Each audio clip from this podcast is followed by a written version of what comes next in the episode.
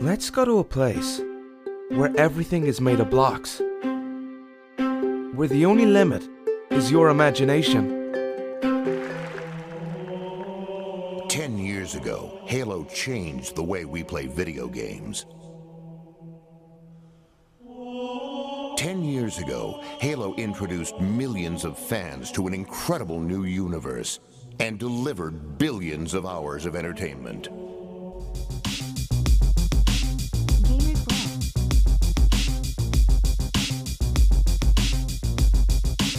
Gamers Glow. Hello, everybody. I'm Justin Ragers here. Hi, my name is Crazy Mr. Gigabyte. You guys can call me Gigs. I stream on Twitch at twitch.tv slash Crazy Mr. Gigabyte. Oh, going for the, the self advertisement a little bit there. I see right off the bat. Right off the bat. And AJ Zero is back again. Justin just can't seem to get rid of me. I mean, I'm the oh, only Okay. one who actually does something right Yeah. but What do you mean you're the only one that actively does something? I did a lot of research. I'm a busy individual, buddy. Okay, Brad's just the one that does nothing. I'm busy. Yeah, I edit everything on here, you jerk. It takes you a week to do it. I'm a busy individual. What am I got to say, man? All right, but I always like to start off before we actually get into the topic of the day. I always like to kind of ask, well, what do y'all do today? I don't like this part. It's always the same answers. It's boring. You're don't like you're it. boring individuals. What you're saying? I'm skipping. I'm skipping You this can't- segment. Okay. Carry on. Wow. I guess I guess I'll go then. I streamed uh, two new games I just recently downloaded. I downloaded Observation, which is free on Xbox Game Pass, and I played the new Star Wars Squadrons game. And I also uh, watched my first drop for my other podcast, Two Bubs and One Stone, on YouTube. Okay, I take that back. Apparently, some people do have relevant things to say Yeah. during this Yeah, about y- their day. yeah. Never mind. So, Never mind. how was that Mine- new Star Wars was game? just I was at work. Did you did you play any games while you were at work today? Nope, I was busy. You're at Rock, you. paper, scissors. I can't really say I anything. mean- I, I didn't do much either today. I mean, school, went to school, did some uh, Windows Server stuff, trying to get some servers built. That's always fun to do, you know, right? Yeah, it is. That, that yeah. I mean, last last week during work, uh, on on one day, I played four straight hours of Among Us on my phone and watched half a season of King of the Hill. Do you even what? At your yeah, I job? did. Yeah, at my job, getting paid pretty decent money to, to do nothing. Yeah. To do I'm diddly a truck squat. driver. He's a tough. Yeah, Yeah. I'm a truck driver. So I can sit there for like eight hours at a crack sometimes and just get paid hourly to do it. yeah. He just drives like a. Yeah, I, I built Windows for a factory, but I took a week off of work because I was, I was getting pretty tired of my job, so I was like, I need a break. Uh, I would recommend uh, getting your truck driving license. It's so easy. It's so easy to drive a truck. Easiest money I've ever made in my life. Are you sure it's super simple, buddy? Not everybody can really- drive a truck. It really is. You Dude. drive a vehicle back and forth all day. Do they do they let a guy with negative four vision drive? Um, I have. If if my vision was just one point worse, I would not be able to drive. I can barely legally drive a truck with Oh. my vision, even with glasses. Oh, really? See, Yeah, my eyesight is terrible. interesting. We have a we have a guy that works for us that has uh, one hand. He's got a hook for another hand, and they let him drive legally.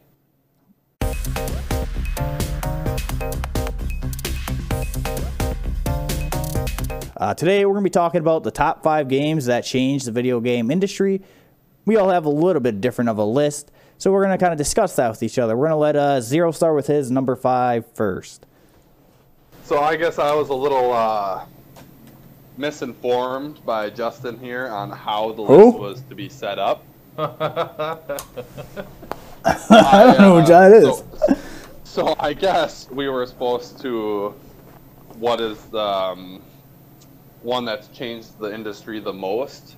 Like the top five list on that. I kind of did it just five different games that I think equally changed the gaming industry, but in a different way, because there's a lot, lot of different aspects.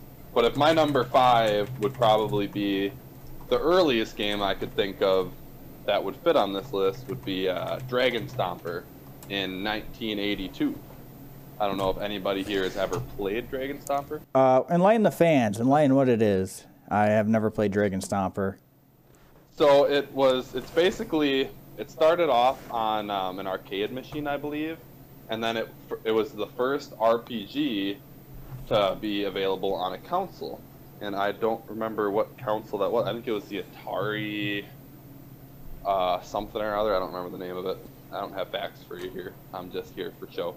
But it uh, follows it follows the adventures of a dragon hunter who is given the quest by the king to defeat the dragon and reclaim a magical amulet that was stolen. The player makes his way over the countryside, vanquishing various adversaries and gaining golden experience. After gaining strength, the player enters a shop in an oppressed village where equipment can be purchased. Soldiers hired and special scrolls obtained to defeat the dragon.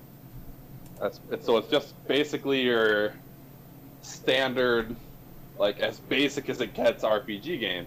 If I remember correctly, one of the very first missions was to get enough gold to bribe the gatekeeper to let you into the city, and you could beat the whole game in probably like 30 minutes. But it was also a, a turn-based game, so kind of like in Pokemon, if you were walking through the grass and all of a sudden you would uh, cause a battle, it was similar to that. So it, was, it had a turn-based game, and I think it was also not only the first RPG game to be on consoles that kind of shaped modern day RPG games, but I think it also was a forerunner of the turn-based games that were extremely popular in that era of gaming.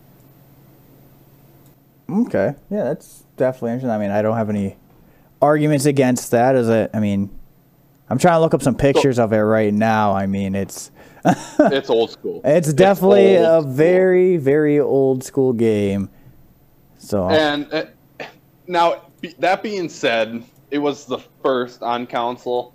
I don't think it was what really got everything started. I just think it deserved its due place on this. I think what really got the RPG going was uh, 1987 Zelda 2, Adventures of Link. I think that's what really made it more popular. But I had to give it its fair due on this list. I mean, if it was like one of the first games for consoles, I mean, you gotta, you kind of have to give it like props to you, First you know. RPG games. Yeah, I mean, R- RPG games are one of the most played and popular video games of all times, and to be the first one on Would console, you, would you would you really if it say it's a- still one of the like really popular today RPGs? Are they really Yeah, still? even- uh, even MMOs. MMOs are still very popular. They're still RPGs. They're just massive multiplayer online RPGs, role playing though games. so, some of them besides WoW could be a little bit duty sometimes, like Elder Scrolls Online and DC Universe Online. oh, we don't want to get started on Elder Scrolls Online. Elder Scrolls Online is a great game, and I have spent way too much money on that game to say it's a bad game. So let's just move on now. but that, uh, that's all I had to say. I just kind of had to. I, I personally am a huge fan of RPG games, and there's a lot of RPG games that I would have liked to add to my list that I didn't because did they really change the industry of gaming? I don't think so. I just like them a lot, and I don't think that was a good enough reason to put them on the list. Like Skyrim and Fallout, RPG style games. Those are some of my favorite games, so I had to throw that out. No. So we all agree Skyrim was a great game, but it didn't really change the industry. It was just a really great game. Exactly, Yeah. exactly. It's just another really good RPG game. It didn't really change the industry of games. It gaming. changed something. One tiny little minuscule bubble of a thing would be adding mods to consoles.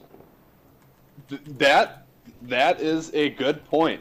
I didn't really think of that, but that might be the first game to add mods to consoles. I don't know exactly, but it very well might be I- the first game I that has large mods to consoles. I guess that, but I mean, like, if you're talking about mods, or are you talking about like modders? Because I mean, like, there was like old Call of Duty games that people just mod the crap out of on console. No, no, no, no. We're not talking about. We're talking about official Nexus mods Yeah. that are available to be downloaded on a console. Because you, you mm-hmm. you've been able to do it on PC for years. If you had Skyrim or Fallout or I think Yeah. Just Cause, Grand Theft Auto games, you could download mods, but you could never do that on a console. It was very new because they only included it in the Skyrim Special Edition, and Yep. it was actually it was a big selling point for the game. Not only was the game remastered and the textures were changed, you could also add mods to therefore intensify either immersion, change gameplay mechanics, tech, you know, characters, a whole bunch of stuff. It basically made the game Better. more more playable again. You could have spent 10,000 hours on Skyrim, which I did. Physically, 10,000 hours. Ten Yes. thousand hours. Yeah, I uh, dropped out of high school at the age of 17 and sat in my room for an entire year and did nothing but play Skyrim. Anyway, Hmm, That's a But quest. you, you could play an, a ridiculous amount and then add a mod and have another two three hours of gameplay and different styles of immersion and it basically expanded the game into being infinitely playable Hmm. So, would you, would you want to switch that out maybe now and add that to one of your top fives? had I, had I thought about that i might have added it but no i don't think uh, compared to the other games on my list i don't think i would still i still don't think i would consider that one that massively changed the industry not until the majority of games if we do the same topic in 20 years and every game you play you can download mods for then i'll bring that back up Okay. uh, yo, uh, Gigs, did you want to uh, go next or? Sure, sure. I'll go next. Are we going by like the number one pick for us? Or Oh, we're going by, we're start with number five, like our fifth pick. Number five. Yeah. Okay, number five. Our fifth pick. My fifth pick is will be Fallout Three. It was the first. Oh, okay. It was the first. It was the first of the Fallout series to go three dimensions, if I remember correctly. it like was first person perspective. you are Not right only did it integrate survival, it also integrated um, as maintaining your equipment, putting um, putting the, the your main character within the surreal scenarios as far as choosing who can live or die, should you destroy this town or not.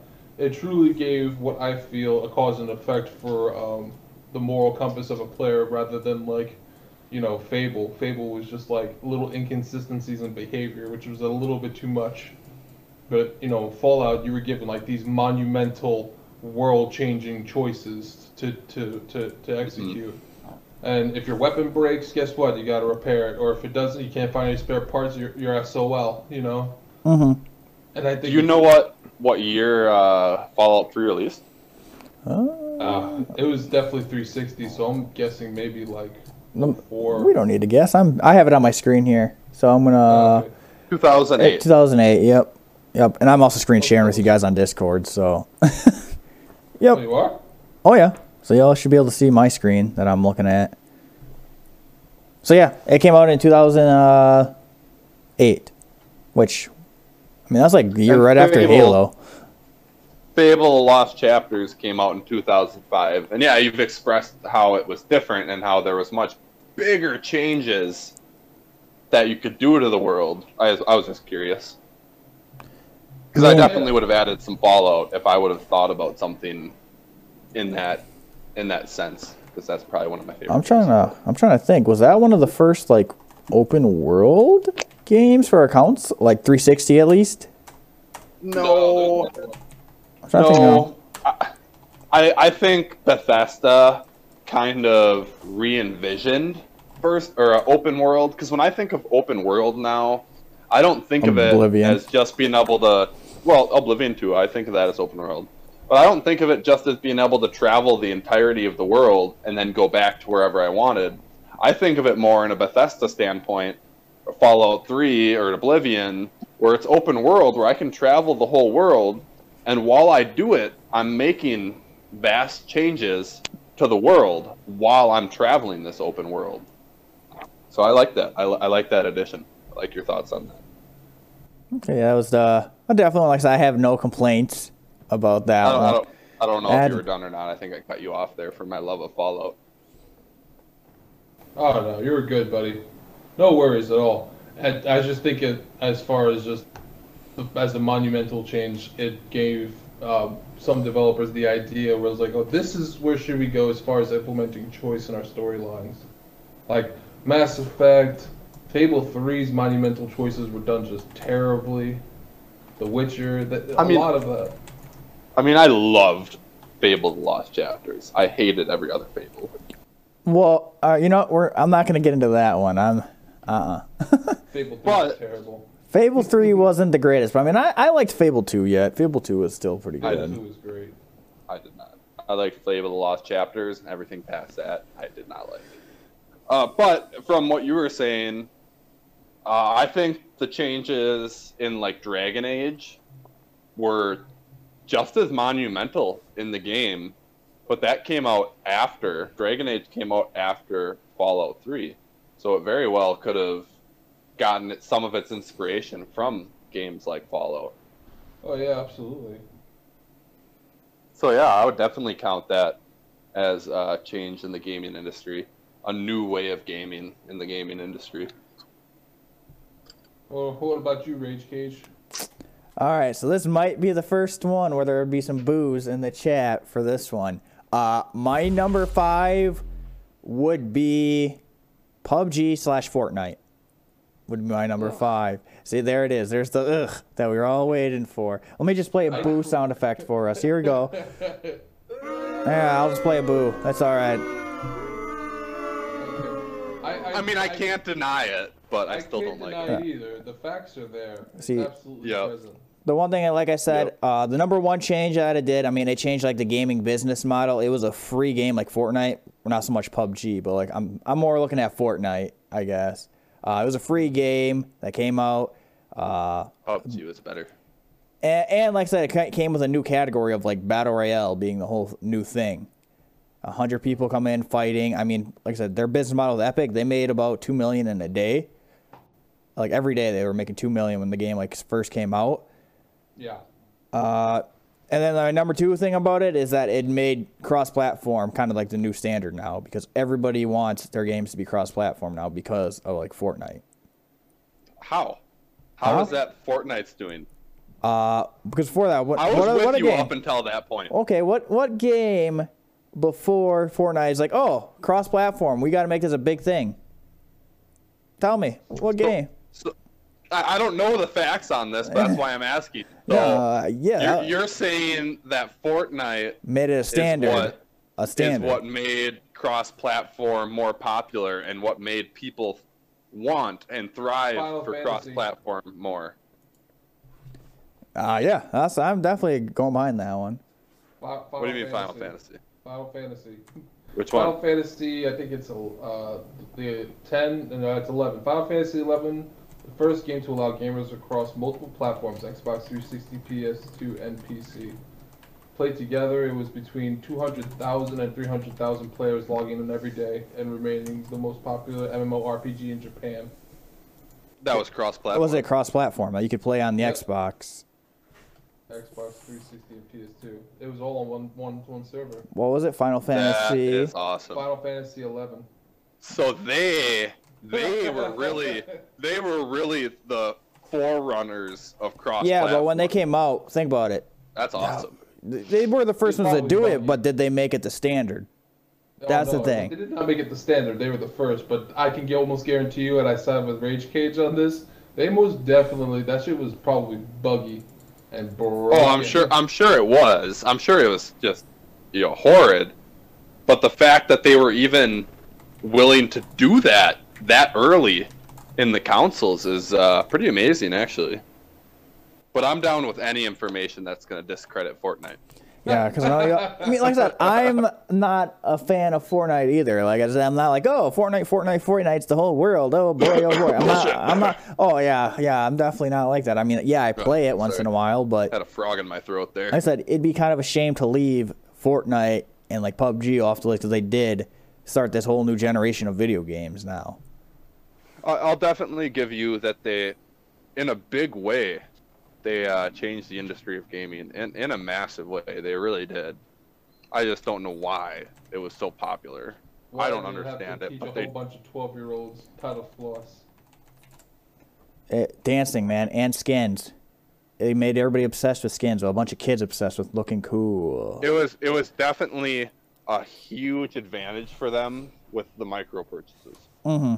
Uh, yeah, once they put that, they knew the money was going to come forward. That yeah, it just it just came flowing in. I mean, every kid in the world wanted the new Fortnite skin, and they were going to get it for their birthday. And that's millions of kids getting a six dollar, whatever, however much it costs skin. That's a lot of money in their pocket, wait, making up for the game being free. Now, see, that's where this is where I'm kind of happy I grew up in the era of gaming that I grew up in. I was born in '92, so I was raised on N64, Yep. PlayStation, Yep. um, PC. Some games that I played, I played computer, Magic School Bus all day, bro. It- it- it's just, it's just we, we came, we we uh, ourselves came from a time where microtransactions were not a thing. Your games, No, they weren't. Your, your games were still sixty bucks. They came on cartridges. They came in a hunk of plastic. You remember Game Shark? I do, I do, unfortunately. The only way you can get cheats, unless you knew how to put them in, in the actual cheat option in the menu. And you know these kids think about it like, oh, I'll just buy the skin or something like that. Unless or you know- going going down to the local grocery store, going to the magazine rack, finding the gaming magazine to look up different strategies and cheats. Like there's Yes. just that just doesn't exist anymore. It was, it's just a different generation of gaming, and we grew up in the beginning, the Renaissance. of basically of of real console gaming. I mean, yeah, it was there. Yeah, in the it. It 80s was it was there. You got that But it, uh, but it Pong came, Pong but it at came home. up. It, well, Pong was the very. I, I believe Pong was the very first at-home console video game. But i into the '90s is when it really just yeah, just shot up. did um, Nintendo 64, Sega, Dreamcast. I'm sorry, Yep. Nintendo 64, Sega, uh, Sega Genesis. Uh, I don't Super Nintendo, Super Sega Nintendo. Genesis. What what did Sony have? Sony didn't have anything at the time. No, no, they did not. Okay, I, be- I believe Sony's first was the PlayStation One. That was the very first Sony console. Yeah, once, I, once it jumps sure. to, once it jumps to uh, disc gaming, we had uh, Nintendo didn't have anything for a little bit. They had the GameCube. That was that was their first No. uh. No? They stuck with the handhelds for a while. Yeah, they still had the 64, and then they made the jump to disc gaming. Then they had the GameCube. However, Sony Yep. had the PlayStation One. Sega had the Dreamcast. Oh, before that, the Sega CD too. So it's weird how how it just keeps building up top, and now we're having where it just adds more and more to the console. And now we're getting to a point in the generation where it just takes less and less. So the consoles are more slick, and now as in my age as a gamer, you know, when I was a kid, I was like, oh, look at those graphics, and now, now I'm just like, oh god, look at that, look at that refresh rate, look, look at that 4K engine. I'm like- I sound, I sound like a, a, like an old man just being like, uh, they're like, oh yeah, I got the new Xbox. I'm like, okay, I'm gonna have a PC and probably have twice the refresh rate of yours.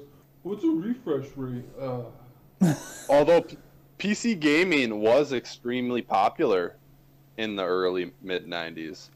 it was, but they were running on like Windows 95 and XP, and I remember Yeah, the it- computers sounded like it- like sounded like a nuclear bomb going off, when you turn the blue. No, I'm, I'm with you there. Kind of off topic on the gaming generations, but no, I, I I feel you 100% on that. I'm getting old.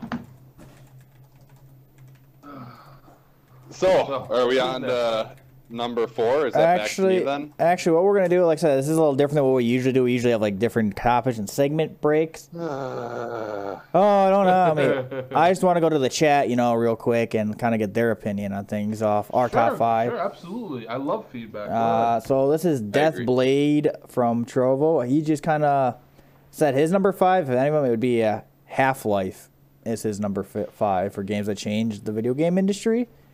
Okay, is there any Okay. information on that game? Uh, yeah, I'm gonna pull it Half up. Life. Yeah, pull it up Half-Life was made by Valve. Um, the same. It was, it was part of the Orange Box, along with Team Fortress and Portal. Half I love Okay. Life. Portal. Portal was love- definitely a game. Uh, was a was definitely an industry changer for the for um gaming. Yeah. Puzzles, yeah. I never played Half Life, but my friends have always told me that I would love it, and I I've seen the game. It looks great, and it looks like I would really enjoy it. I just haven't played it. Maybe I'll just have to buy it. Yeah, it was a series of uh, I think the game was combined shooting, combat, puzzle, and storytelling. The original Half-Life Valve's first product was released in 1998. Whew. That's that's. I was young. Uh, that I was- I wouldn't be able to play. Oh yeah, but I mean, yeah, to come up with like all those games and put them all in one thing, kind of deal. I mean, that's a pretty uh, impressive thing. Yeah, that is a mission. That is ambitious. Anybody else with their uh, with their number five or anybody? Uh, I think uh, Little Savage on Trovo as well. Uh, That's Justin's two viewers. Yeah, that's my two viewers. It's okay, buddy. hey, hey, it's better than no. Viewers, Uh, you know? I think he said Fort Dying. I, I would have to look what that one is. I've actually never physically heard of Fort Dying. Unless that's not a game and he's just saying he's dying. Well, we're about to find out, I guess. Well, well, Fortnite is or Fortnite is dying. I think he's saying Fortnite's I- dying. Yeah, I think he's saying Fortnite's dying. It's know about It is. time. I mean, it's been Oh. Fortnite. Oh, That game, Fortnite. that game has run its course. Overwatch It- it's ran its course probably- a long time ago. It, it was uh, like the like the number one most popular game, however many years ago, and it maintained that it maintained that status probably longer than any other game, and I will give it credit for that. I, I remember. I think it came out in 2000. Uh, was it 2017? It came out when it first came out, and I'm like, I was uh back in uh my Really? Oshkosh, yeah. And I'm like, you know what? I give this game probably about a year before it's dead. Guess what? It- it- I it was completely on. wong. It hung on I for was life. compl- For dear life, that game hung on. Tw- 2020 got Fortnite. Yeah. I mean, like I said, 20 in a way, but I mean, I feel like it's yeah, it died, but it's gonna be a game that's not actually dead. It's gonna be one of those games that is not actually ever gonna die. Just like I think World of Warcraft was huge, Or like, but it, Star it's not Wars The dead. Republic. Yeah, they're not dead. It's just gonna be less people playing them. Yeah, Star Wars: The Old Republic is still a really popular game, and that's a pretty old game now. But, think but no, I know what you're largely saying. Largely, that does depend on the community. Like, I loved Overwatch. I have I have an Overwatch war banner hanging in my living room right now. I love Overwatch, and the community has just become so toxic. Like, there's I so never got different. into Over. I, I never really um, played Overwatch, and I don't know much about it. I know it's similar to like Paladins, correct? Yeah, they're they're similar Somewhat, yeah. concepts. Yeah. Th- there but here's the thing when the community comes into it i like overwatch was a game for me where i would just go to my friend's house bring my xbox we'll play on two separate tvs and we'll just crack a six pack and just have a good time. But you know you come into this community and everybody's treating like their comp score is like going on their resume or something like "Oh, you only played this hero for only a certain amount of hours. I'm like come on man it's a game just have fun play the game if you Uh, lose you lose you It's win like you win League of Legends. Sounds like League of Legends. yeah kind of like that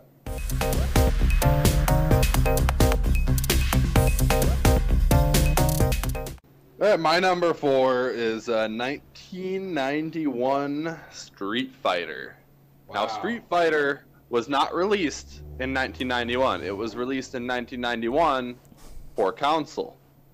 That was when it first The came to arcade console. games. Was 1987 was when it was first relieved, released on the arcade game. But the reason, and I, I was never Was a it Street huge- I like Fighter or what? Street Fighter. Just Just the Street original. Fighter. Okay, Street Fighter. Yeah, the original.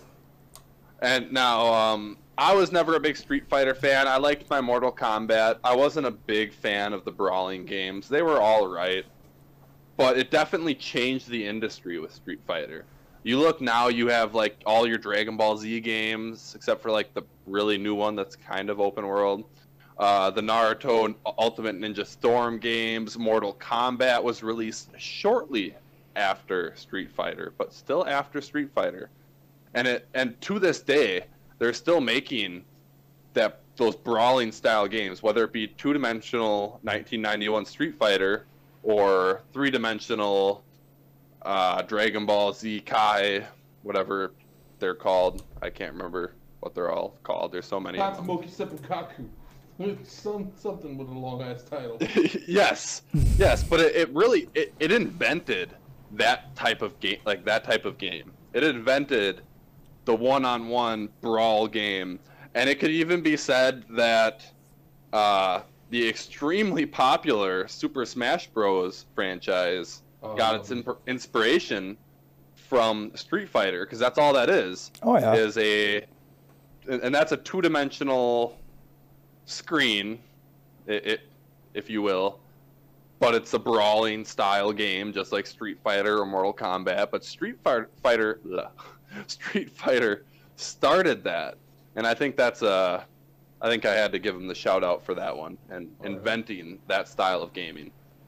I disagree. No, I'm kidding. I can't really disagree with that. That's a hard one. Be like, yeah, you're wrong 100%. That's not even a good game. So, They're, So- I mean, they, they're still making, like every year they release a new Naruto Ultimate Ninja Storm.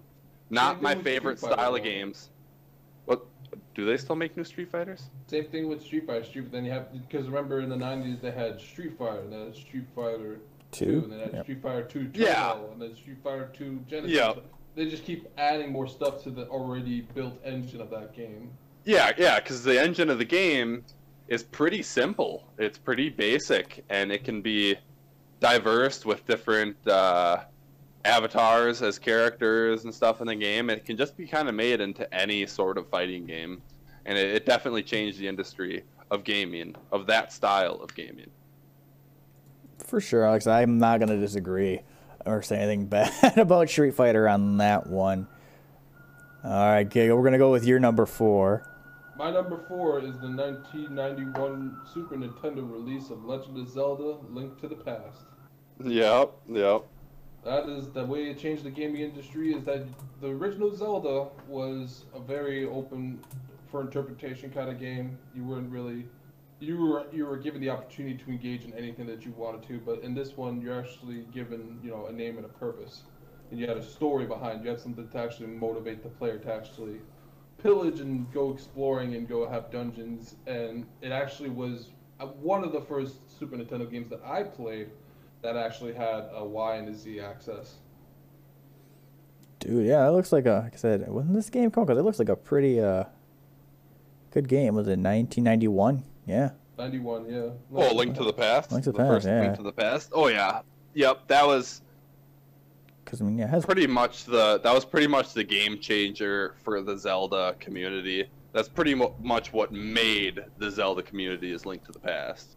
It, it that and Ocarina of Time, but Link to the Past, absolutely. That's why I added Zelda 2: The Adventures of Link in 1987 as like kind of in with the beginning and the industry changer of RPG games. And I think uh, Link to the Past is right along those same lines as it changed the industry in those style in that style of gaming. You, yeah, because you had, like, say, because the game looks 2D, two dimensional. You're seeing it through a, a second person perspective, which is from the top down. And Yep. You could see your enemies moving around below you. You could see anything going on below you. Also, if the bosses fly, they fly right over you. And, And that use- that wasn't turn based. No, it wasn't. And you could also use, like, say you got a, a, a, a dungeon weapon from one dungeon.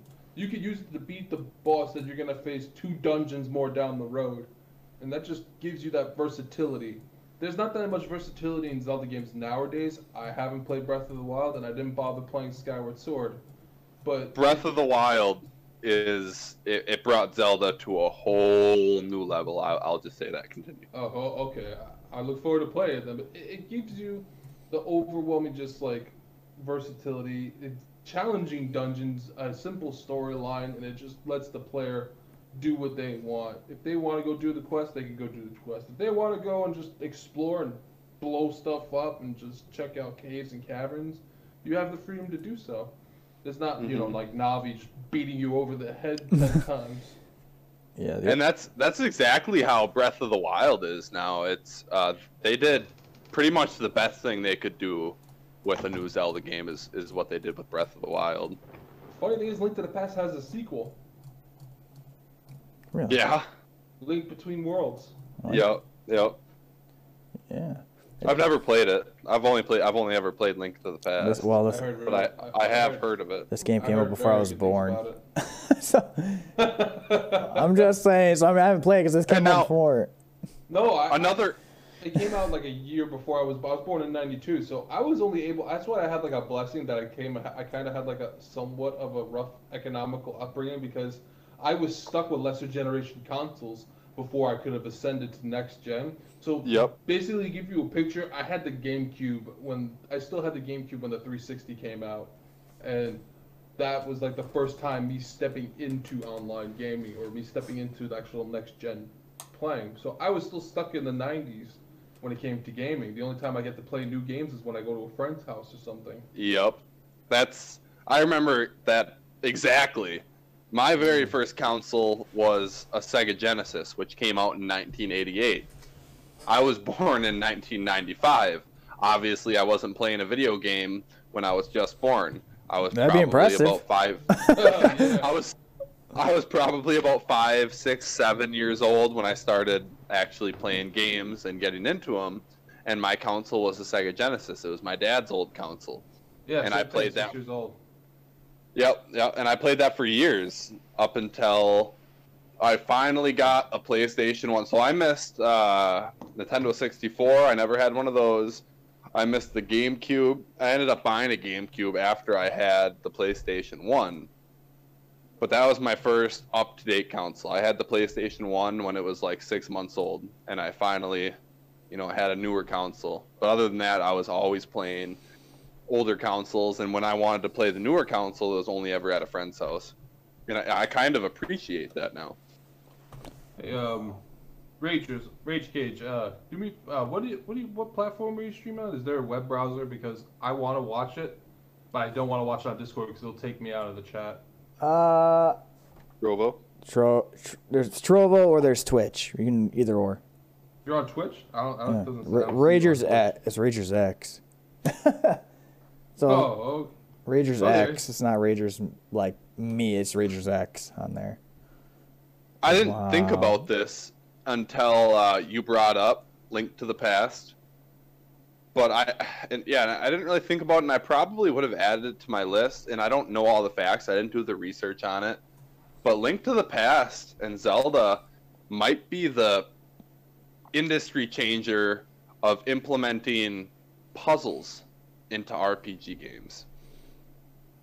uh, Cause you, you know what I'm saying? They had they had pretty at sometimes pretty difficult, intricate puzzles introduced into the RPG game to progress the game. You had to do these puzzles, and I think that was fairly new when uh, Zelda kind of made that a thing. yes, very true about that. I, I could be wrong. There might be other games that did that a lot, but when I think back, that's what I think of when I think of puzzles in RPG games. I think of Zelda and being stuck on this puzzle for like an hour or two, like what the heck is going on here, and not having a smartphone at the time to just Google it. that was And the it was- struggle. It was terrible. You had to you had to order the magazine, Uh. wait for the walkthrough to be in there, Um. and you're just like, oh, no. People in the chat. yeah, by then you already got it figured out. People in the chat are probably like, God, these guys are such boomers.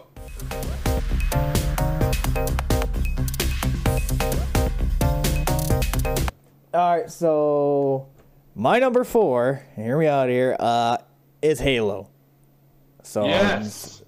the original Halo. Combat Evolved. Yep. Uh, right, well, Furies. well, hopefully we have some different aspects because mine's on here, and I told you that Halo was on my list far Uh, before you made your list. I had this still on. I don't care, man. This was on So- my. I had this so, as a alright. personal one, you know, and I felt it was a great game changer. Uh, well, number one. I mean, I, I don't read all the books, so you're probably gonna blow me out of the water here. But uh, the first uh, thing I had is it was the first game that actually like incorporated uh, regenerating shields. So it was like the first Yep. game ever to re- do that. Uh, it also was the first game to actually enforce like a weapon limit, so you could only have two weapons at a time. Not like the Duke Nukem Arsenal. Yeah, everything else was just oh, weapon, weapon, weapon, weapons for you, weapons for everybody. Uh, which also led to the influence of like the systems in like COD and then Mass Effect as well. So, uh, It, it definitely, it definitely was the forerunner of that, and since that was my number two on my list, I might as well just combine it with yours. I wasn't even done yet, bud. All right, keep going, keep going. Let's see what you got. Uh, so it was the first game to actually set like a standard for the FPS shooters on a console. So like the default layout for like the sticks and everything, like the analog stick. This stick moves this person. Uh, this button does Did that. you read the exact same article that I did about I. Halo? I don't think I did. I don't think I think you did. did. I think you did. And then the final Carry thing on. that I have was the AI was actually smart. They actually did uh, things that normal like eyes that they would like hide behind cover when they're getting shot. They wouldn't just stand there and keep coming at you. Not So- like some games they were coming around in the 90s, like Daikatana. what? Yeah, that's a whole. If we ever do a top five worst video games in history, give like let me know, and I will run you a good history about Daikatana. Unless you would like me to go into Daikatana now. No, no, no, no, that's actually That's sounds like a good subject for another time. time. Oh, yeah. I'm not gonna lie. Alright. How, I'm, I'm make save the date for me because I will be there. I will be there, and I will have a list for you. Get ready for a four hour freaking podcast. Got anything else you want to add to that, AJ? Because you said that was your number, or zero, since that was your number two. I do. I do. I have a few things. You covered the majority of what I had to talk about about Halo being a game changer, a, a literal game changer of the industry. Uh, they were basically the forerunners. Hold. Ah, no pun intended. Ah, there it is. All right, someone got it. Thank you. they were the forerunners of not only first-person shooters on consoles, but also of multiplayer first-person shooter games. Not with Halo Combat Evolved, but Wait, Halo you- 2 came out before. the console, right? I'm I'm focusing mainly on consoles Oh, yeah. around this, Okay. and and I'll get it. I'll get into that. And yes, they were the the forerunners of multiplayer FPS games on console specifically. What about Because- Star Wars Battlefront? I believe that came out after Halo 2. No. Uh, it was on PlayStation 2. It was you were able to access online through broadband. That old chestnut. Mm-hmm. It wasn't perfect. It wasn't perfected like like Halo did. Yes. They, Okay. they- Yep. Hey, Bungie perfected it, but they were like the the the Battlefront online. I wasn't able to play it, but I talked to people who did, and they were just like it was absolute garbage. I was like, oh, fair enough. Because I I did do a little bit of research on it because I, wa- I wanted to sound like I knew a little bit what I was talking about when it came to multiplayer and being some of the first multiplayer games. I must have missed that. Uh, the thing with Battlefront, like if you're talking about, you're talking about like Star Wars Battlefront 2, right? yes, the original one. The original, yeah. The thing with that is like I know with that, it was really weird with PlayStation 2 servers because like it was all like Yes. the companies That's had to I pay for their own servers. It wasn't like Yeah. Sony's going to pay was- for the servers or Microsoft's going to have the servers hosting it. It's the independent little companies that had to do all that in order to have like online. So Yeah, it wasn't to And- the scale of Microsoft. One of the big things that I've read and I have heard, I talked to my, to my brother about this. He's 13 years older than me. He was born in 1982. And um, when consoles first started coming out, everybody, from what I've heard and what, from what I've read, I'm a little bit too young to say for myself, but the nobody was okay with having a controller. Nobody liked having a controller. They were considered clunky, inaccurate, slow, and a lot of people did not like having a controller for a first-person shooter game. And with Mhm. Halo 2, what's that? Some people still don't. A lot of people don't, but it's definitely become more mainstream. yeah, yeah, yeah. than how it You're right, was. You're right. I'm not. I'm not. Because you can down. you can you can play a, and some people that play on PC even will get a controller. Now I used to always be a PC guy, and I can you know have dead aim with a mouse, of course. But I've gotten used to having a controller, so it's hard for me to say that. But I could imagine that being a thing when controllers start becoming more popular than keyboard and mouse. That everybody's like, oh no, screw this! Like this isn't the same. It's not as accurate. But with Halo 2, I guess they made a lot of improvements, and a big one was the regenerating shields. So with a keyboard and mouse, you didn't have to worry because you could just have perfect accuracy. But with a with a controller, especially if you weren't used to a controller, which no one was at the time, if you're, you're going to get hit a lot more, and then you could just kind of hang back for a little bit. Your shields would regenerate, and then you could get back in the mix. And uh, Halo definitely made a huge difference and a, a big game changer for the industry with the multiplayer. And I think they kind of set the precedent for future multiplayer games such as Call of Duty and Battlefield. All right, so with that one, uh, we're gonna just go to the chat and see what people had to say. Of course, Let's hear it. I'm gonna have to scroll up a little bit here. I've got a little bit of scrolling to do. He's got two comments on there. He's like, hold on, let me scroll up for an hour. Uh, well, from whenever we left off, uh, Little Savage said that GTA is the game. I guess. Uh, Which one? I don't. I think he's talking about five, GTA Five. Oh, in my personal ah, opinion, it didn't change three. anything in Vice City, number three. that. That might have been a little bit of a game changer, yes, but I mean, like, just GTA. I think he's talking about five. GTA Five didn't hmm. change anything, in my personal opinion. Yes, it sold a lot. No. Yes, it was a good game, but besides that, It was. wasn't a game changer. It was an improved. It was a huge improvement on the previous Grand Th- of on what, what? A huge improvement from four. Yes, it was a huge improvement from four, three, Vice City as far as the way the game was played and the accessibility and the options you had in the game. But I think uh, Vice City and number three would be the industry changers because that was a definite new style of gaming. I don't know if you've ever played Grand Theft Auto one or two, but it was just it was terrible. I played some of them. Yeah, it was. Bad. It was uh, absolutely terrible. But number three, then they started getting 3D, and no, it was definitely a new style of game for number Yeah. three. But number five is just in, is improving the previous versions of those games, in my opinion. That's I agree with you 100. percent Like I said, I- it's a great game. It was a really good selling game. Can't give it. You'll give it credit for that, but doesn't mean it's a game changer. Exactly. No, I don't think I don't think it was an industry changer. I mean, I like the game; it's a good game, but I, yeah, I do not think it was an industry changer. Uh, What else? What what else is on there? Death's Guide says right now PUBG seems to be the most popular game. That's when we were talking about Fortnite, I think, yet and everything. Uh, so we'll just. Go, he also said his number four. Uh, he said Super Mario 64 is his fourth. Uh, oh, that's it was not a, a bad one. It was a good game that changed gaming entirely. Most games before 64 were 2D, and after 64 came out, many games started become, uh, being 3D, and this game was amazing. I remember playing with my grandpa's sister on the Wii. I'll go with that. Yeah, definitely. Yeah, I know. When I was, I, I think oops, go ahead.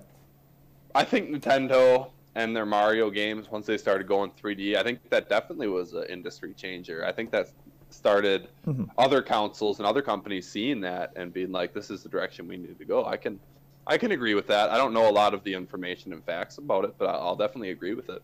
Mm-hmm. Yep, yep. Like I said, I can't take anything away from that one. That was on. Uh, I was doing some research. I'm like, that's tempting because I saw everything I did do, and I mean, yeah, it's tempting. Uh, but uh, Death All Slash, because we were talking about the Legend of Zelda. Uh, what are your opinions on the Ocarina of Time? I love that, That- game. That's what made Zelda. I love that game. It was my first Zelda game. This is my Ocarina. First, first 3D Zelda game. I rented it from Blockbuster, and I liked it so much. I busted my parents' chops for uh, Majora's Mask, and they got me Majora's Mask for my birthday. It was Majora's the gold Mask cartridge. terrible. Gold. I love that game. It's such a good story. They had. They It's got me so the gold cartridge. They got me the gold cartridge holographic edition. I felt like such a G. I walked around my blog. I was like, "Look at this! Look at this! Let's go!" None of y'all got this. exactly. That's how I felt uh, on the Zelda lines when I fi- finally bought the. Because I told you I had the GameCube after I had the, the PlayStation 1, because I loved a lot of the Nintendo games. And my favorite all time Nintendo game, probably still to this day, is going to be Wind Waker. And I had the golden the golden case with the golden disc and everything. It was Wind Waker was good. I like Twilight Princess better than Wind Waker. I I was not a huge fan of Twilight Princess. Oh, it was good. It was a good game, but as far as like other Zelda games, I was not as Oh, big of a it fan. Does, it doesn't compare to the cream of the crop, but it, for for for an upgrade from Wind Waker, oh, it got a little dark and gritty. It went DC, as we would say. It got DC with Zelda. Yeah, it, it definitely did. It, it definitely did. What else we got in the comments, Rage Cage? Feel free to throw some comments and questions out there, ladies and gents. Yeah. So I mean, there's not really questions. There's just people making comments about how uh, like Little Savage he loves Halo 2K and GTA, and that he's mad that uh, I guess WWE 2K21 isn't coming out. I guess that's a news thing or whatever that they're not making I'm it. pretty satisfied that I lost uh, I lost the world's interest money. in wrestling games for a while. Bro, I haven't touched a Uh, wrestling game since 2016, like W uh, WWE I haven't 2K16 touched a wrestling game since like ever. 20, like like Damn. 2006. Yo, I'm not gonna lie. I used to rock Here Comes the Pain. That used to be the one wrestling game that I used that to was play.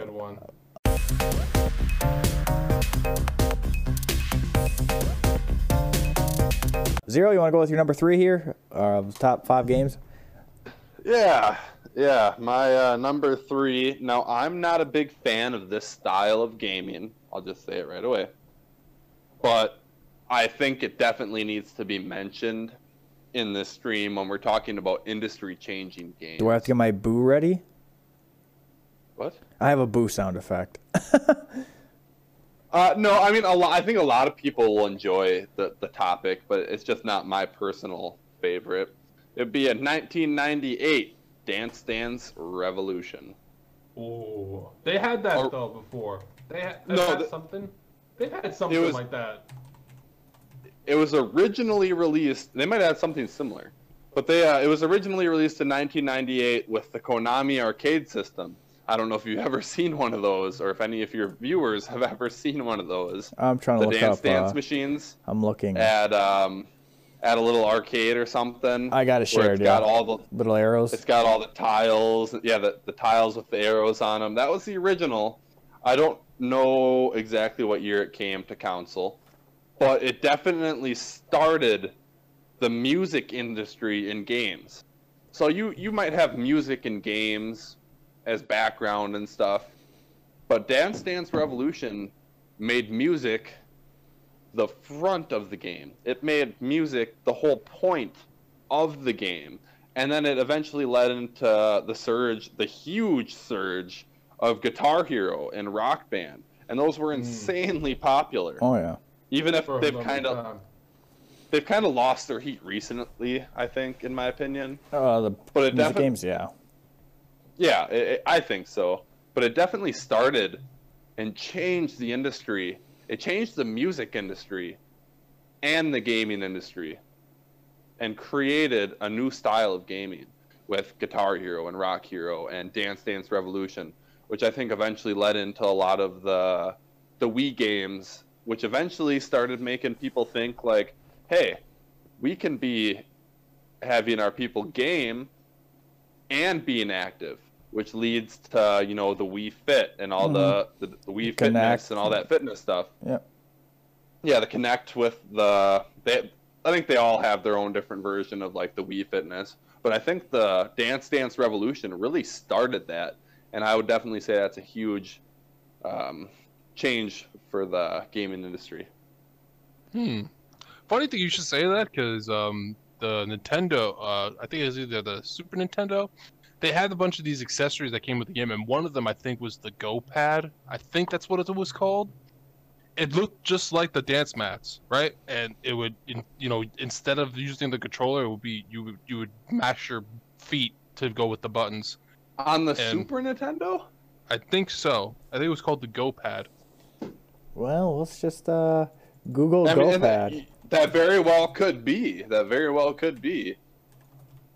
I don't know about it. I remember a lot of different games had that, but I don't remember them being pre 1998. But you could be right. Yeah, that was it. The first one right there. You had it, Rages. You, you had it. I had it. You had it in images. Power pad. Yeah, it was the power, Power pad. pad. That one The right there one- with all the red and blue buttons. Yeah, look at that. When when was that released? Oh, I don't know, but I'll, I I got that from an AVGN episode. That thing is old. I mean, I does, So so like you could really use it for dancing though. It looks like it'd be really hard to use that for dancing. Okay, so that's, that's games. cool. And uh, and Dance Dance Revolution very well could have gotten their inspiration from something like that, maybe exactly that, but something like that. But I think Dance Dance Revolution was the Oh, yeah. industry changer on it. Oh yeah, That's yes, it pretty was. cool. I'm, I'm not cool. shooting down your point. I'm just saying, hey, Yeah, here's yeah. gigs with a fun fact. Ni- ni- 1988, the Power Pad was released. Okay, so that's the same. That's the same year as the Dance Dance Revolution arcade. Ni- 1988. Yep, 1998. Okay, so A- 88. 1988. 88, not 98. Oh, 88. 10 years 80, okay, 10 yeah, years so, beforehand. So 10 years before. wow. That's a long time gaming though.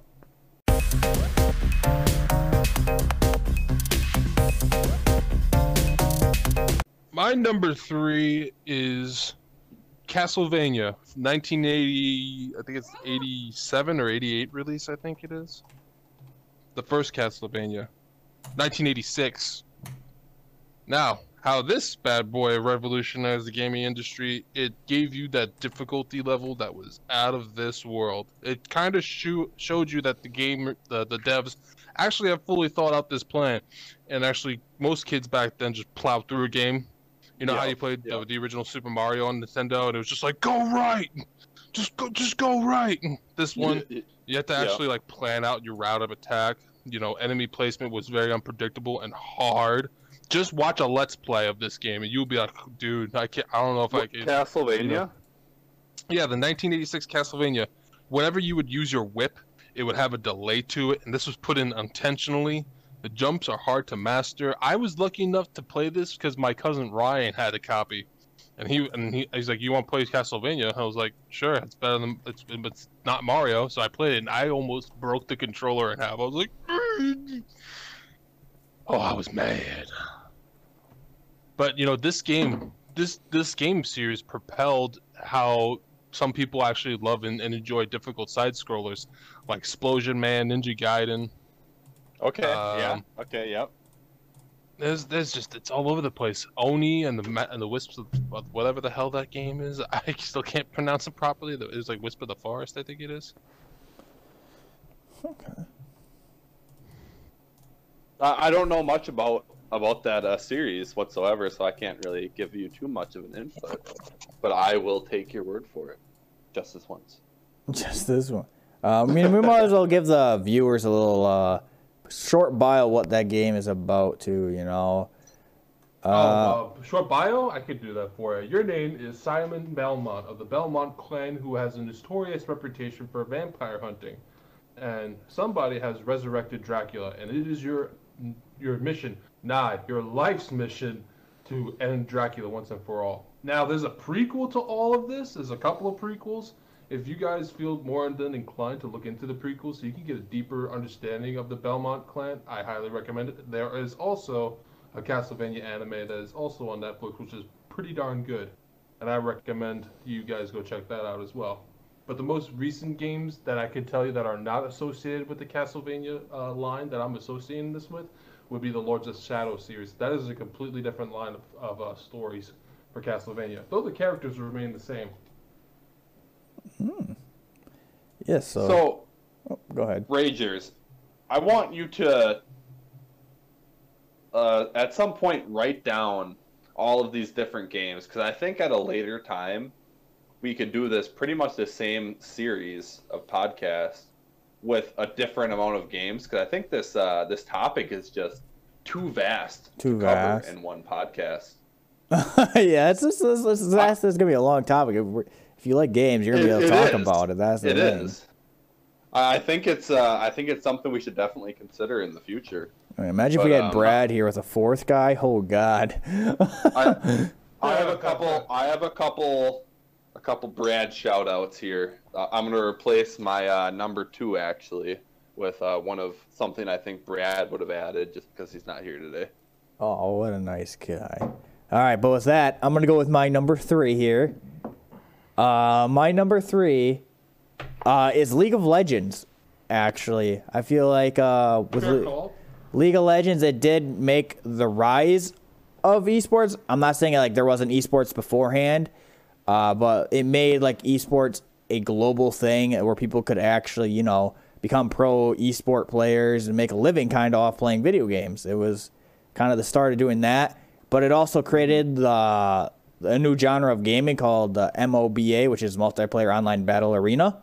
It was the first one to do that as well. Yep.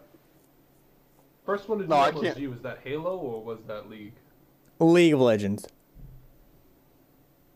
So it was an Multiplayer, the multiplayer battleground. online battle what are- arena. So now, what are we talking about as far as a battle? We're talking like League of Legends style, or when you say Halo, are you talking like Halo Wars, StarCraft? I'm ta- I'm talking about- MLG, it's Major League Gaming. Major. I'm talking about like when I'm. Now you just confused me because I'm talking about League of Legends and esports. So and then how it became like a global thing for esports where people could actually go become a pro League of Legends player, Yeah. make a living off of it. Before that, I mean, it was small tournaments, yeah, but it was hard to be a global phenomenon or like known esports player before League of Legends. And I'm talking about how League of Legends was the first multiplayer online battle arena, just for that Okay. genre. So I, I don't know enough about um, whether that was the kind of the, the big the big one and the the starting of your major league gaming. I don't know if I- I don't know enough facts about that, but I'll definitely agree with you where it changed and it created a new style of gaming that was to this day is still very popular and still still used in new games. when when Halo was really huge in its heyday, uh, on G4, yes, I'm one of those gamers who watched G4. They would have Halo tournaments, and I think this was around Halo 2 or Halo 3, and they would have tournaments, and it would be and it would be the MLG, the Major League Game. Yeah, I used to do MLG gaming through like Halo 3 and everything, but Yeah. like I said, it was big, but they didn't consider it, I think, an esport just yet. That's No? the thing. No, they didn't consider that esport gaming. So it's really weird. Yeah, I, I mean, when I think about people actually making a living being professional gaming players in tournaments, I definitely think of League. I know someone personally who had the opportunity to go down to Texas for a League of Legends tournament, and I think the number one prize for the tournament was like 10 grand. I took like I took like fourth or third in a scrub cup for Overwatch. Ooh. Yeah, but were you actually paid to fly out to a location where you could game in front of an audience? no, no, I don't. I didn't have that much of a cool experience. I, I just I just walked to my local comic book store. So I, I think I think uh, you you might be right in that aspect about League of Legends because uh, Yeah. you know I, I remember them talk because they would fly people out because Mhm. you'd become a ranked player, you'd become one of the best ranked players or a really good ranked player, and you'd actually have the opportunity to fly to another state, or if you were out of the country, to fly to America to participate in this global comp- massive Mhm. yeah this, this massive global competition where every, all the gamers were right there they could only see their screens but the big screens were you know displayed above them Mhm. and there was an actual live audience watching it like you would any major league sport Yeah. so so I- It's coming about, man. We're being recognized. it's pretty cool it's pretty cool Heck yeah, man. Oh, all right. So we're gonna see the chat real quick here. See if there's anybody that made a comment or anything like their number threes or something. Uh, we had Death. He said his number three. Uh, he said Resident Evil is his number three. It was recognized by most people as the first true survival horror game. Ammo was very limited, requiring you to be able to aim with precision. Plus, it sprung up uh, a nice game series. Mm, I- good very well. I almost I almost added that one to my list. I was very very well considering adding that one to my list because he's right. It was the forerunner of you know your horror survival style games, your shooter survival horror games which in nowadays and age now how do you, I don't know how to say that but you, but you know what I'm saying it's um it's still very popular. Even look at like Dead Dead by Daylight and Mhm. all these other horror games that are extremely popular and up and coming. I think Outlast Nowadays. would be a potential game changer, if anything. What's That- that? Outlast. Outlast? Outlast. I, I mean, I've never played it. Uh, it's it's a it's a scary game. I'll say it makes me. Uh, I'm not gonna say piss myself, but yeah, There's, it's, But it does. but it does. It makes me piss Shit myself. brick quality. No, it's Interesting. But no, I have to agree with uh, death. Um, yeah, death. I'd, I'd have I'd have to agree with a them 100. percent Good call. Good call, Yep. man. Yep, definitely. I'm glad someone else brought that up because I was considering putting that into my uh, into my list. That's that's definitely a good show. Definitely a good show. With that, we're gonna I feel go like he should get like a gamer point for that. a gamer. Yeah. Does he get like a? You give away points, right? Uh, You have a that point that was really hard to game? com- do it on Trovo and Facebook at the same time. So I'm just it's more of a Trovo thing right now. Light, they Oh, sorry, get Death. lives. Sorry, Death. Justin's just kind of. I can give you five extra lives for the spin wheel. But There you go. There you go. There you go. go. That's better. uh, next we're gonna go with our number twos, guys. We're gonna get into our number two game. So feel free to put your number twos in the chat. We feel is the second uh, biggest game that changed the gaming industry. So yeah, feel free to put your number Alright. twos, and you can go for zero. Yep. So my number two originally was 1999 Halo Combat Evolved, but Justin kind of robbed that one from me, even though I told him in advance that that was uh, part of my topic. Uh, whatever, whatever.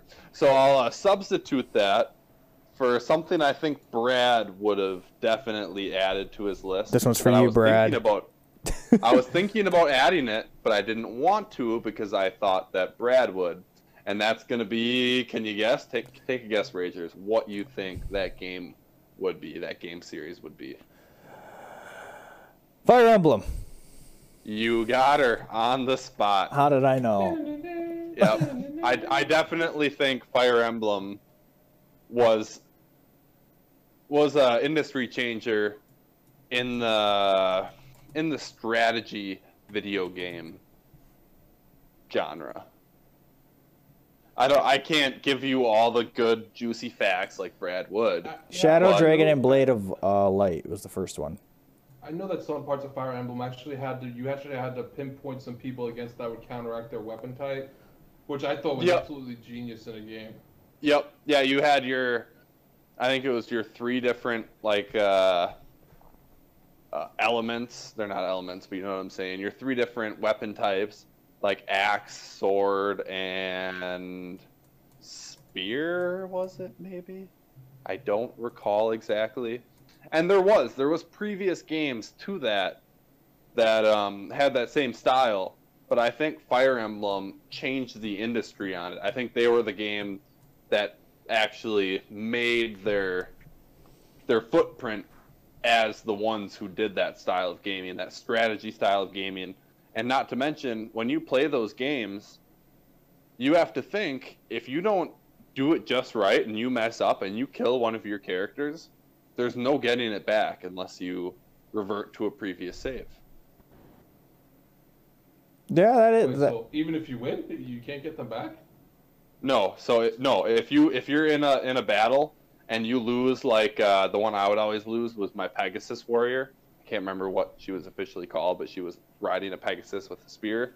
She was super powerful, but she was really really squishy. And if she died, she's gone for the rest of the game. Damn. She's gone. The only way you get her back is by restarting that mission and trying again. If you lose characters in that game, they're gone. That's it. That's interesting. yeah. Uh, like I said, I haven't really played a lot. The only time I played it, I was a dumb kid that powered up one guy. He was able to take on a lot of things. He was super powerful. Till I got to one really strong boss that was really good against him. Then I couldn't. and then I, I don't know. Cannon. Yeah, and I got absolutely uh, irritated, and now, now I've never played a Fire Emblem ever since. So I can't really say I wouldn't like it now. I know back in the day I really did not enjoy it. I give Brad a hard time about it, but like I, said, I can't really judge it because I haven't played any in the longest time. So That has to happen to me every time. Every podcast, I have to lose connection from the stream and get disconnected at least once. It's, uh, it's all right. it's all right, man. We're uh, we're good. We're still talking. We were just talking about it. And I didn't even know you left. Yeah, I, I, I did. but yeah, I had to I had to throw that that one out there for Brad. Okay.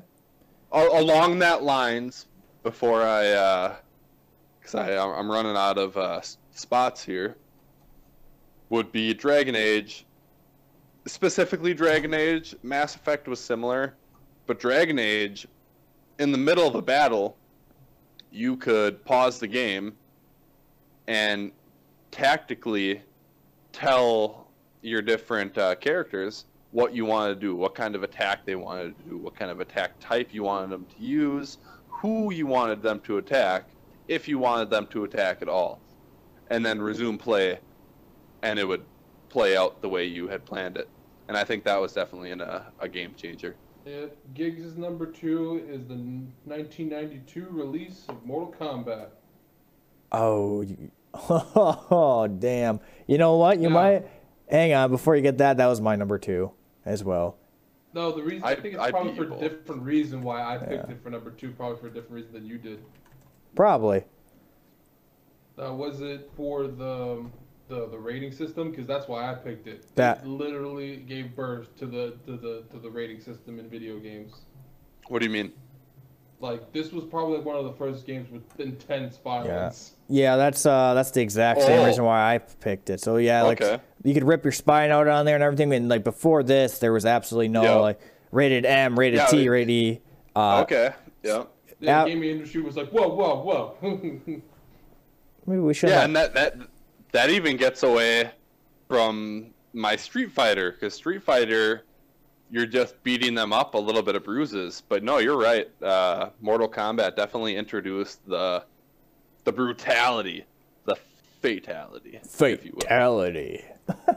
I still play, and it's probably one of the very few fighting games that I still play to this day. Yeah, I know. Uh, I, I would play it. I, I would play it. They're not my favorite style of games, but I, I still would play it because it's more of a nostalgia aspect to Mortal Kombat. Oh yeah. oh yeah.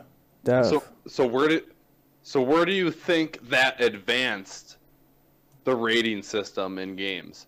It So gave- you started it gave they broke the ice. It gave creators more freedom to get more graphic with not only their mm-hmm. stories but also their their their art and their gameplay. If I wanted to, if I was trying, to, if I was playing GTA, you know, and I was going to accept a mission from a drug kingpin, he's in there, he's doing a line, and I'm like, um, that, that won't be around without this because you would have the rated M for mature for intense drug use and alcohol and nudity. You know, Mhm. not only does it give you know gamers what they want, but it also gives you know parents what they're gonna buy their children. When I was a kid, I was like, "Oh yeah." I, my mother's like, "It's rated M for mature." I was like, "It's okay, mom. Don't worry about it." and she would just get it anyway, and I'm just like, "Sweet." When I finally turned 18, I was able to get rated M for mature. I was so happy that I, not, I didn't need my mom anymore to buy me video games. it was always a battle for me. It was a battle for me as a child, and the, the I think the biggest one was Grand Theft Auto. Was always, uh, oh, I want the, I want to play Grand Theft Auto. I want to play Grand Theft. Oh, we're not buying you that. Like we, we know what this game's about. We're, we're we're not doing it. But eventually, I would talk them into it, and they'd be like, all right, whatever. yeah. But yeah, I- I- I think that's a to take you great point. two. Yeah, no, like I said, that's that's the same thing with me. My mom never let me play them. I was like rated M till I was like 14. when I was like 14 teenagers, then she started letting me do that. But I know my stepdad bought uh, Grand Theft Auto San Andreas uh, when I was like 10. One of the best. It was one. Yeah, it, it definitely is. Uh, and my mom walked. I was sitting down there watching him play because I wasn't able to play it. But my mom, you came down and heard what they were saying, and then yeah, I got I got yelled at, but because Uh, just because this is going to be such a so- short one because you guys had the same one, yeah, I- I'll have to I'll have to tell you this small, short little story here. story time. So I recently realized because I have had no one to game share with on Xbox because everybody has someone they're game sharing with that has a better deal than me. so I realized that my nephew gets all the brand new games he wants. And I'm like, "Oh, I have a lot of good games that you might play. Let's game share." And he's like, "Yeah, cool, perfect." He's uh 7, I think. Oh, oh god. oh no! Oh and no! um, while I was installing my, or while I was putting, I was showing him all my games. He goes, "You have South Park, The Stick of Truth, and uh, the the Fractured But Whole," and I'm like, "Yeah, yeah, I do. They're uh, pretty hilarious games." He's like, "Yeah, I want, I wanted that game, but my mom wouldn't let me download it. She she wouldn't let me play it because it didn't look too good." And I'm like, "Well, now you have it. Just don't tell her, and you'll be fine." And uh, a couple days later, I had yet to put his account into my Xbox. So I had to message him on Facebook Messenger. He has like one of those messenger kids. And I'm like, hey, what's your password? So I can uh, add your uh, account on mine. And it was um, my sister in law, his mother. Oh, oh, Jackson's grounded. And I'm like, oh, why? Well, we walked in and he was uh, playing South Park and he was uh, killing two herpy infested strippers. yes. and I'm like, oh, my bad. And then she gave me the password and all was good. But I just figured on the whole rating system, I had to add that little story in there. Nice.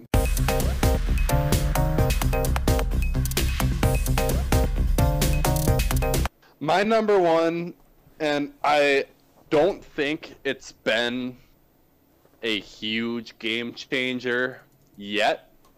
I think it's been a small change of the industry, but I don't think it's been a huge industry. Uh, do you want to take a guess, Ragers, what you think my number one game will be on this list? Call of Duty. No, no, no. Way What? off. Hold up. Get out of here. Get out of here, gigs. Just leave. How dare you say that? No, just oh, Call of Duty. No, get out of here. No. I just can't. I quit. Well, if I'd have to take a guess, Nothing? hang on. Oh, it's probably gonna be like freaking Minecraft or something. On the spot again. On the spot again. Yeah, I'm just really So my- guessing. My- apparently so. A- and you Apparently sent me your list. Remember? Oh, son of a. Just saying. Alert. my my reasoning behind that is again I don't think it's been a huge game changer yet. It's definitely been an industry changer in style of gaming, but I I think we have yet to see the extent. And you're already starting to see a lot more games that don't have an ending really.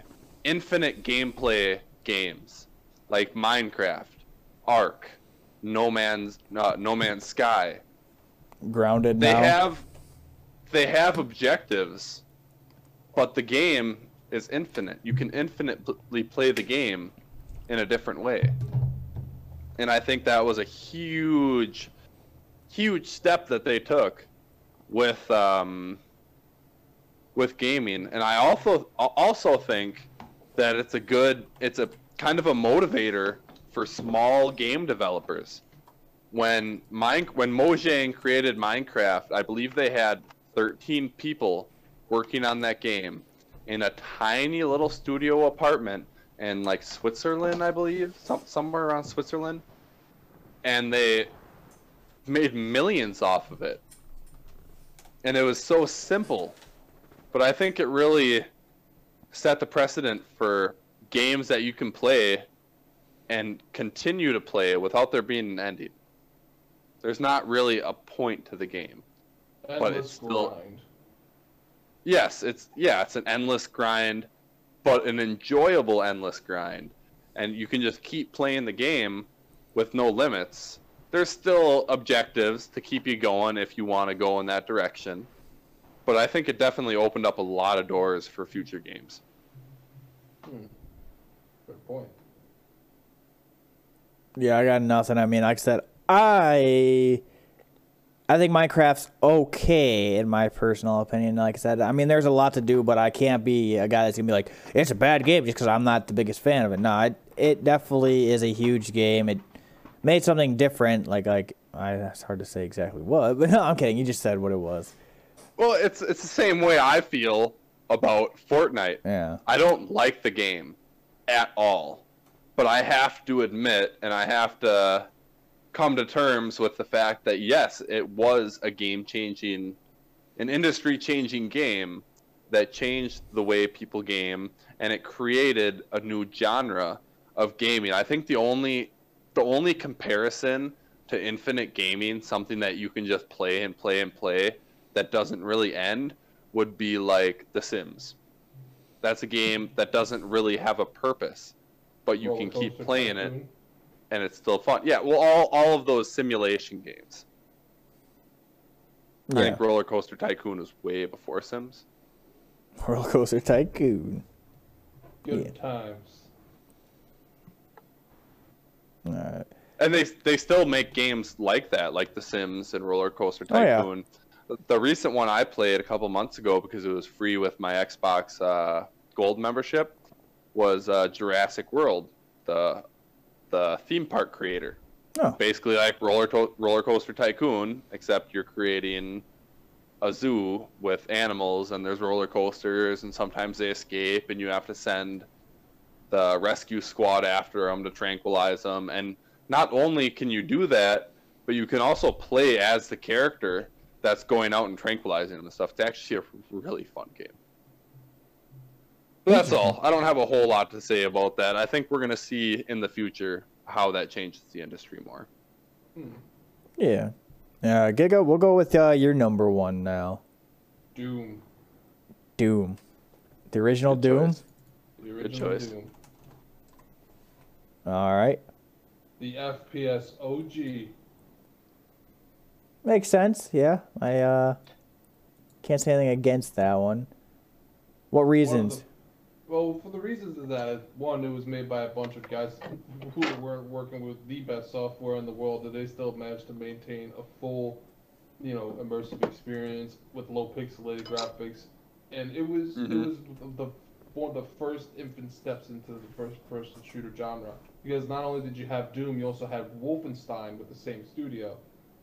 When like Doom sparked off such an intense, like, you know, oh, oh, what's the word for it? What's the word? Um, sensation. That Bill Gates bought it. Like he put Doom ninety five. It was going somewhere. Like, and these guys, they I think it's by id Software. id Software, uh, they they basically were like the four ah, forerunners of the the first person shooting genre. It's such a good word to use isn't it I know, right? It, with still images, you actually got to see your character's reaction, and you were given a, a- like a small but simple storyline. Your name, you like you weren't even given a name. Your name was Doom Guy, and you're still Doom named Guy. Doom Guy. And the story behind Doom is that you you were sent to uh, a prison colony in Mars, and you you were sent there to for like basically you you killed your commanding officer, and you were sent there to be punished. And next thing you know, these scientists open up a parallel dimension to hell, and everything just goes to hell. The second, the second one was the same, same somewhat of the kind of the storyline, but the third, the third Doom Three was hilarious because they killed your bunny, and you had to like take revenge for. Bunny. And in the new Doom game, uh, uh, the new uh, Doom Eternal, you can actually find the bunny, Doom Guy's bunny, in hell, it is such a good Easter egg for those OG players like myself. I didn't, I mean, Doom came out before my time, but I was still like in that realm of PC gaming because we didn't have much consoles going around. So you know, I had Doom '95, and it was just meh. So sum up to me. I, I might have missed a little bit of that, but sum up to me how you think Doom changed the gaming industry. It perfected the first-person shooter, like the blueprints of it. You, you, You you know, think so? You think that yeah, kind of set the set the precedent of the Yeah, first it- person it, shooter? basically set the precedent for thank you. It set the precedent for the first person shooter. You have everything from your hull, your health, your armor. Your the, your your health bar was basically either numbers or you could just look at your character, Doom guy, who's just making the weirdest faces at you while you're pillaging demons. and it was creative with the with the with the weapons that you have. You have the you had the the, the cru- I think it's called the crucible, which is like a giant sword. You also have the chainsaw, which is a classic, the double barrel shotgun, the BFG. I love the BFG. Big friendly giant. No, No. no, No. The wrong BFG guy. wrong BFG. I mean, maybe you kill him in that game, but no. But the thing is that Doom gave like the good like devs grew up on Doom. Like the devs we are admiring today, they they grew up on Doom, and that's what they kind of pulled from. Now, the funny thing is about id Software is that two of its head developers split off and made their own uh, game developing company called Ion Studios, and they made Daikatana, and that is the worst game ever. it is such a tragic fall from grace when you split off from id Software. You have like a tank. You have multiple good games. You have Doom, Wolfenstein, then you go off to make Ion Studios, and you make Daikatana, which basically just destroyed its like Ion Studios, and it is such a bad game. So what you're getting back into wants is, to is get- your your top top five terrible games. Yeah. Top five terrible games. yeah. I think I think that would be a good a good subject for uh, for the future. Oh, Is yeah. top ten or top five worst flops, top five worst games. I think you'd get a lot of hits on people disagreeing, you want- which would add to- to more discussion. You want to know how bad that Daikatana backfired so bad is that in gaming magazines, the headline, like the, the advertisement line for Daikatana was John Romero is gonna make you his bitch. That was the tagline for advertising in in Daikatana, and it backfired so bad. All right. So basically, what it's saying, and when, when we bring that topic up, that uh, Gigs is gonna have to be involved in that one. Oh yeah, I got a list of bad games. Some I played, some I've watched other people play, and I didn't even want to play it. So I think Alright. that just leaves us with one more. That would be yours. That would be About Rage Cage? mine. I mean, it's gonna be maybe a little bit of a letdown, but you you have to give it a shout on here. Uh, number one I picked was Pong. Uh, like I said, it was the first game ever Absolutely. made. So I mean, it literally started video games. Uh, it also wasn't the first like console game ever made, but I mean, they also put it on like the Atari, which helped the Atari become like a household thing, which would help Atari 2600, right? yeah. Yeah. So I mean, it brought him brought that arcade game pretty much to the home, which helped bring consoles kind of to life and everything. Yeah, fair I- point, man. Fair point. No, yeah, there's no there's no disputing that whatsoever. Some of the first, Now, I'm sorry. Go ahead, bro. no, go ahead. You go ahead. Some of the first video game consoles that did come around, Pong was yes, Pos- Pong was the first household gaming console. Then you had other like split offs. They had this one, I forget. I think it was called the ColecoVision. I don't think it's called. It's something. Here's the thing: you boot up this game system. It starts up. It has wood paneling. Let's just let me just tell you that right now. I don't know, but it's old. So you turn this, and it's just two dots on a screen, and you have these two dials on the controller, and you rotate them back and forth, and that will move the dots for you. And you know how you play the game? What are the graphics for the game? You put overlays on your TV screen. Wow. I mean, I'm looking Yeah. at this. The ratings, it gives it a 4.4 out of 5 Oh, oh my God! for the rating for Pong as a game. Uh, no, I um, ColecoVision was uh, a second generation home video game console though. I'm trying to remember the name of this game w- console. I can't figure it out. There's a Magnum Eh. box. Maybe it wasn't. Maybe it wasn't ColecoVision, but um, No, I know. but- I mean, if your console has wood paneling, it's got to be pretty fucking old.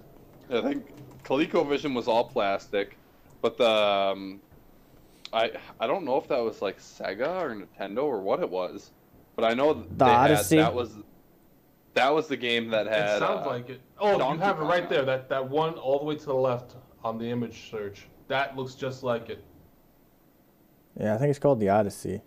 Magna, Yeah, and then that- Magnum that box shit. Odyssey. That shit. Oh my god, look at it. Woo! What do you mean? It, it has a, it's a thing of beauty. Yep, the very Yeah. first Look at the it. console dials. video game. Look at it. Look at those controllers. Look at that, man. Hmm. And the way you played the game is that you would slap these like overlays over your TV. When TVs were still round, by the way, and the static electricity would just stick them that's to your TV, and you would have to read the game cards to know what game you're playing and how to play it. You know, and just work within the rules of it. That took a lot of imagination for kids growing up back then. No, could you could you imagine? Okay, so color TV is a thing, black and white TV is a thing. Could you imagine being the person to think of this, to think of, all right, we're gonna make TV interactive. Th- that that's insanely imaginative, insanely imaginative, and basically, and I'm kind of glad you brought that up. I have it brought up on my phone here. Yeah, the Odyssey. It was manufactured by Magnavox Magnavox. and it was released in it was released in North America in September of 1972. The very first in-home video game console. The system was developed by Ralph Baer, a German-American engineer who created the ping-pong style gameplay that Odyssey offered. And that, in since we're on that topic, uh, or this whole podcast topic, that's basically what started it all, oh yeah. which is definitely a great shout out for the towards the end of this uh, cast. And you know what's the funniest thing? Odyssey is a reference to the Greek poem, which means a long journey. And it has been a long journey. If you look, 1972, someone that's better at math than me, tell me tell me how many years ago that was. 48? Am I right? Is that 48 years ago? Calculator time. Calculator it is. Here we go. I think I might have gotten that right. I think you did get that 48. right. 2020 minus 1972. 48 years, yeah. Okay, that that was actually pretty impressive on my part. That math skills, though. That- I'm terrible at math, but that was just just kind of came to me there. Um, yeah, in 48 years, we've came from the Odyssey, manufactured by Magnavox. I used to have a Magnavox TV, and Ping the the Pong the Pong game that started video gaming in 1972, and now to see where we're at in video games is just impressive. And uh, the only thing that lets me down is the fact that I'm not going to be able to see what video gaming looks like in another hundred years. Yeah, that's going to be a very, very interesting thing to see what we it already do. in, we're already in virtual reality. It that's a touchy subject. quite. That's not it. Not quite. Brad's not here, so we uh, cannot I get into that one with I won't- Brad. Brad would be all over you right now. So you're, you're, you're luckily. Um, Augmented, the funny augmented is- reality. Brad would say. Funny thing is, they tried something along the lines of quote unquote augmented reality. It's called the Virtual Boy. And a buddy of mine who lived down the street from me had a Virtual Boy, and oh my god, it is a terrible. It is ugly and it's clunky and it doesn't even strap to your head. So you kind of have to like lean forward and arch your neck so you fit in the visor. And you play with a See- controller, but how do you know you're hitting the right buttons if you're looking at a screen? Well, I mean, once you get the hang of it, do you look at your controller when you're playing video games?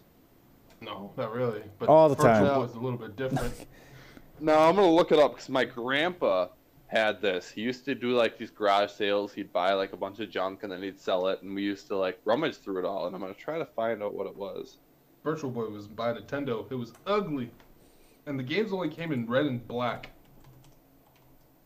Now, it, I, I believe it was a Sega virtual headset, and it was like a full-on like motorcycle helmet that you put on your head, and it had a screen, and it was kind of like an asteroid game.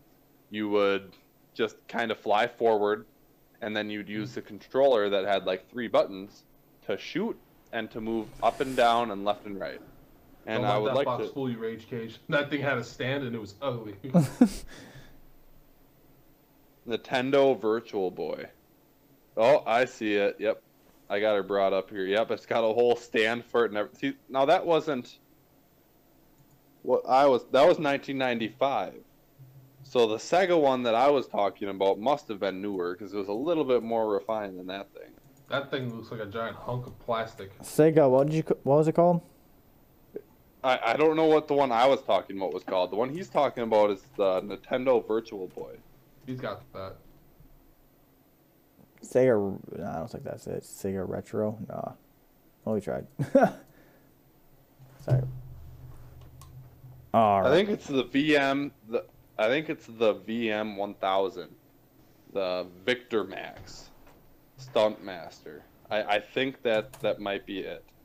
Either that, it's the, the Aura Interactor Virtual Reality Game 1994. Uh, yep, I think that. I think that is it. Yep, yep. It had the it had the shoulder straps. Oh Yep, my that's god. it. It the it came out in 1994. It's the Sega Genesis Aura Interactor virtual reality game, and it was like this. Oh my god. It was it actually wasn't that bad.